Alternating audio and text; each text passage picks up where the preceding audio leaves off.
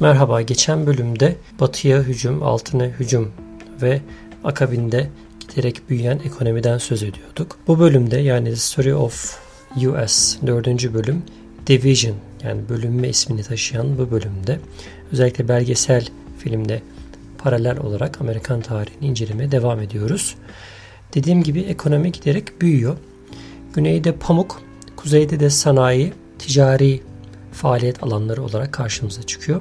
Bu süreçte 4 milyona yakın siyah Amerikalı köle olarak yaşıyor ve ülke bu yüzden bir bölünmeye doğru gidiyor. Sanayi devrimi ile birlikte yeni buluşlar, keşifler de bu büyümeye katkıda bulunuyor. Örneğin Upstate yani New York'un kuzey kısmında Erie Kanal isminde bir kanal inşa ediliyor.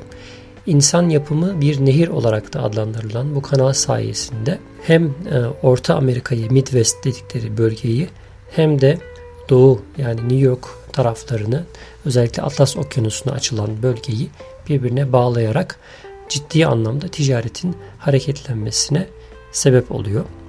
Özellikle de sanayi ve teknolojinin geldiği noktayı göstermesi açısından da önemli bir yapıt. Kanalın geçtiği kasabalar zamanla büyük şehirlere dönüşüyor. Örneğin Buffalo, Syracuse, Rochester gibi yerler. Amerika artık refah seviyesi giderek artan bir ülke haline geliyor. 1840 yılında ilk defa milyoner kelimesi literatüre giriyor.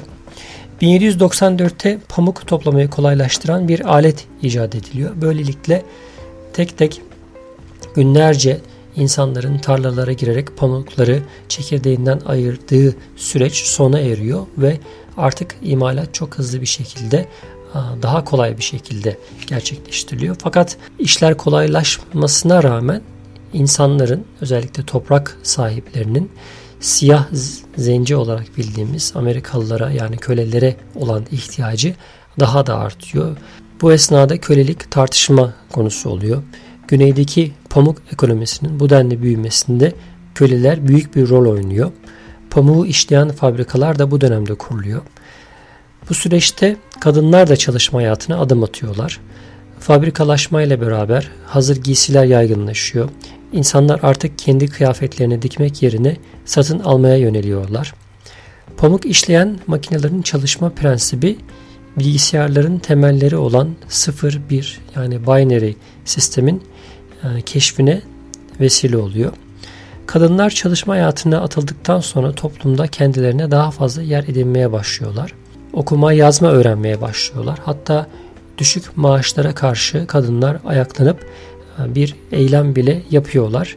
Bütün bu mücadeleleri zamanla meyve vermeye başlıyor. Hatta kadınlara seçme hakkı veriliyor bu süreçte. Petrol bulunmadan önce enerji kaynağı olarak balina yağı kullanılıyor.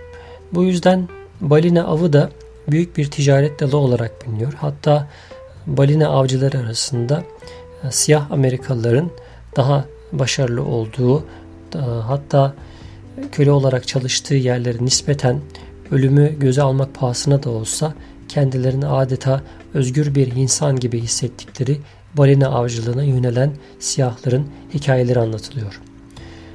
Belgeselde köleliğin nasıl iş işletildiği de anlatılıyor. İnsanların köle pazarlarına nasıl bir mal gibi alınıp satıldığı, çocukların anne ve babalarından nasıl koparıldığı, Amerikan tarihinin Kızılderili katliamlarından sonraki bir başka yüz karası veya kara lekesi olarak karşımıza çıkıyor kölelik meselesi.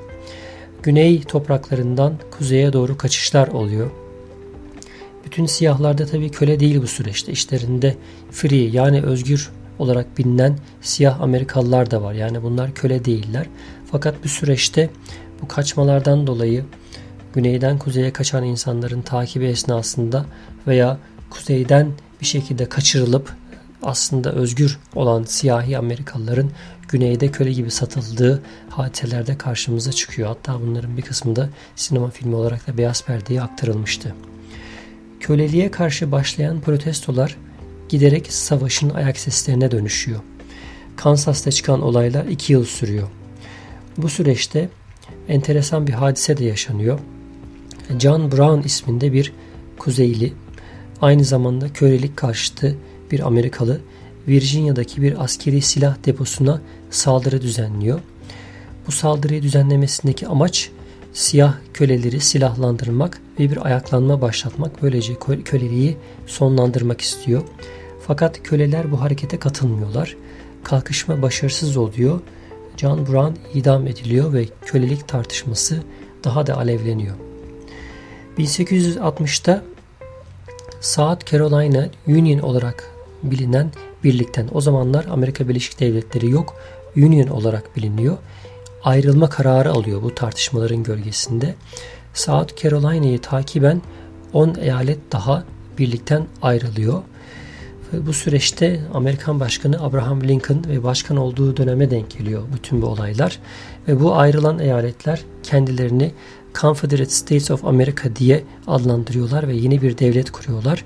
Kuzeyliler tabi bu yeni devleti tanımıyorlar ve bu süreçte Civil War olarak bilinen iç savaş çıkmış oluyor.